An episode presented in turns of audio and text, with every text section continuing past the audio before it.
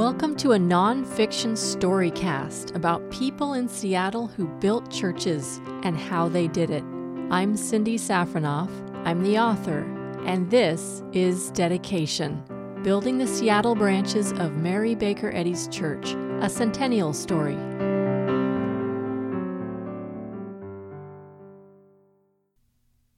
Episode 33 Election Meeting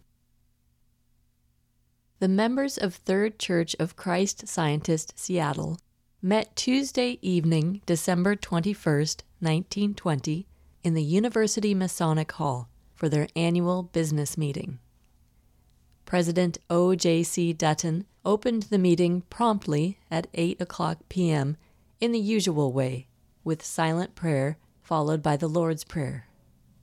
The church clerk, Mrs. Jean K. Cole, read the minutes from all five of the membership meetings from the past three months, including the two special meetings on the Boston situation.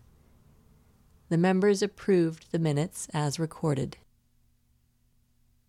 The first item of business on the agenda this evening was the election of the most important of all the church officers first and second readers. The president read the qualifications for readers from the church manual by Reverend Mary Baker Eddy. In the Christian Science Church, readers are not clergy. There is no specific training or certification required. They are not leaders. Aside from being members of the Mother Church, readers simply need to read understandingly and be well educated and to devote a suitable portion of their time to preparing for the Sunday lesson. The first reader is also responsible for conducting the Wednesday testimony meetings. An important part of readers' preparation is spiritual.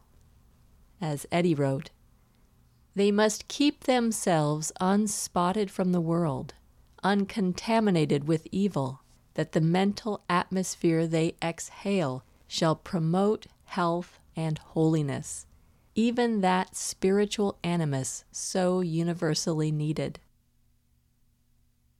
According to their bylaws, a two thirds majority of ballots cast was needed to elect a reader.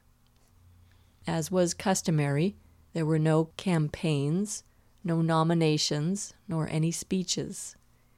Those present were simply given a list of eligible members and a completely blank card on which to write one name during a period of silence. A team of three members appointed by the President collected up the ballots for counting. The process was repeated until someone received enough votes. On this night, the vote for first reader resulted in the election of Ralph E. Forbes, who was just finishing up his two year term on the board.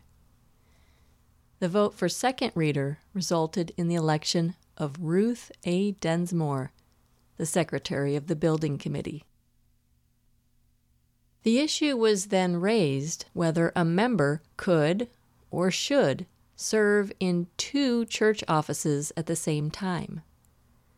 Building committee member Horace P. Chapman had also been serving as church treasurer for the past three years it was decided by a vote of the membership that building committee members were not eligible to serve in any other capacity, elected or appointed, with the exception of usher and Sunday school teacher.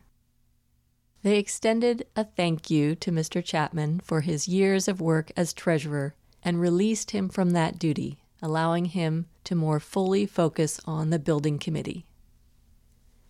There was no mention at this point of Mrs. Densmore. This annual business meeting also included voting to admit new members, hearing committee reports, and conducting other church business. Probably going late into the night without finishing the church business, they adjourned, then continued the meeting the next night after the Wednesday testimony meeting, and again the following Wednesday, December 29th. Meanwhile, Mrs. Densmore continued participating in the weekly meetings with the building committee, as usual. Her new duties as second reader would begin just a few days later, on January 2nd, and no doubt she and Mr. Forbes were already actively working together, planning and practicing. This holiday season was an unusually active period for church work for Mrs. Densmore, and as she began shifting her attention to preparing for services, there may have been some uncertainty about whether or how long she would be expected to continue her work with the building committee. Finally, probably very late on Wednesday the 29th, after reports from the treasurer, the secretary, the superintendent of the Sunday school, the reading room librarian, the church extension representative on work in the prisons, and the Washington Committee on Publication, a motion was made to elect a replacement for Densmore on the building committee. The members elected the church clerk, Mrs. Cole, who was busy taking the meeting minutes and was just finishing her two year term on the board. There being no further business, a motion to adjourn was duly carried. The building committee team, which had worked so closely together for so long, now had a new member.